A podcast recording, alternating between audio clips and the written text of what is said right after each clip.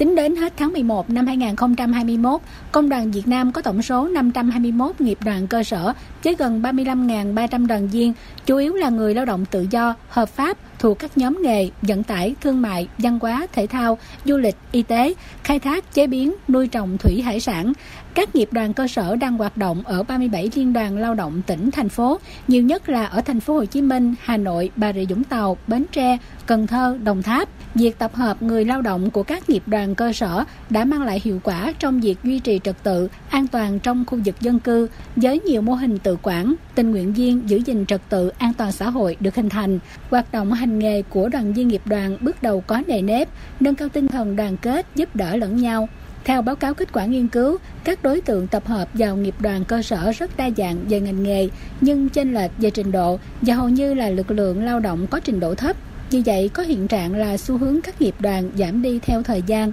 Trước đây có khoảng 1.000 nghiệp đoàn, hiện chỉ còn một nửa. Hầu hết các nghiệp đoàn được tổ chức trên địa bàn phường xã, chưa có nghiệp đoàn nào có quy mô lớn. Khó khăn nhất hiện nay là nguồn kinh phí duy trì cho hoạt động nghiệp đoàn rất hạn chế, nên sau một thời gian được thành lập, số lượng đoàn viên ít dần đi. Nội dung sinh hoạt tuy trong điều lệ quy định rất rõ, nhưng dường như chỉ thực hiện chức năng xã hội nhiều hơn là hoạt động mang tính giai cấp. Đặc biệt, từ năm 2020 trở lại đây là khoảng thời gian vô cùng khó khăn, đầy áp lực đối với đoàn viên tại các nghiệp đoàn cơ sở, thiên tai dịch bệnh COVID-19 cạn kiệt nguồn tài nguyên dẫn đến việc làm bị thu hẹp, sản phẩm làm ra chất lượng không cao, không tiêu thụ được sản phẩm hoặc có tiêu thụ nhưng giá thấp, thậm chí lỗ. Với sản lượng thu được chỉ đạt từ 60 đến 70% kế hoạch năm, hoạt động của nghiệp đoàn cơ sở hầu như bị đình trệ, làm ảnh hưởng đến tư tưởng, đời sống của đoàn viên. Nhiều người đã phải chuyển đổi ngành nghề khác nhau để mưu sinh.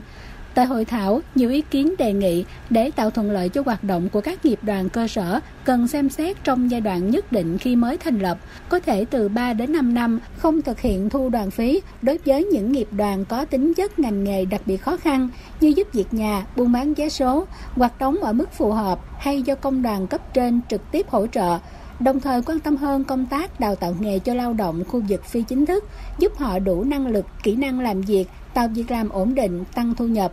Việc tuyên truyền tập hợp đoàn viên cần gắn với việc xây dựng chính sách từ trung ương đến địa phương, tổ chức hoạt động theo ngành nghề nhằm đáp ứng được yêu cầu đặt ra trong bối cảnh mới. Ông Đỗ Hồng Minh, Chủ tịch nghiệp đoàn nghề cá xã Nghĩa An, thành phố Quảng Ngãi cho biết là nghiệp đoàn có quy mô lớn nhất tỉnh Quảng Ngãi với 629 đoàn viên và 140 tàu. Tuy còn nhiều khó khăn, song việc hỗ trợ ngư dân tuyên truyền vận động được thực hiện thường xuyên, giúp bà con yên tâm bám biển, bảo vệ ngư trường truyền thống.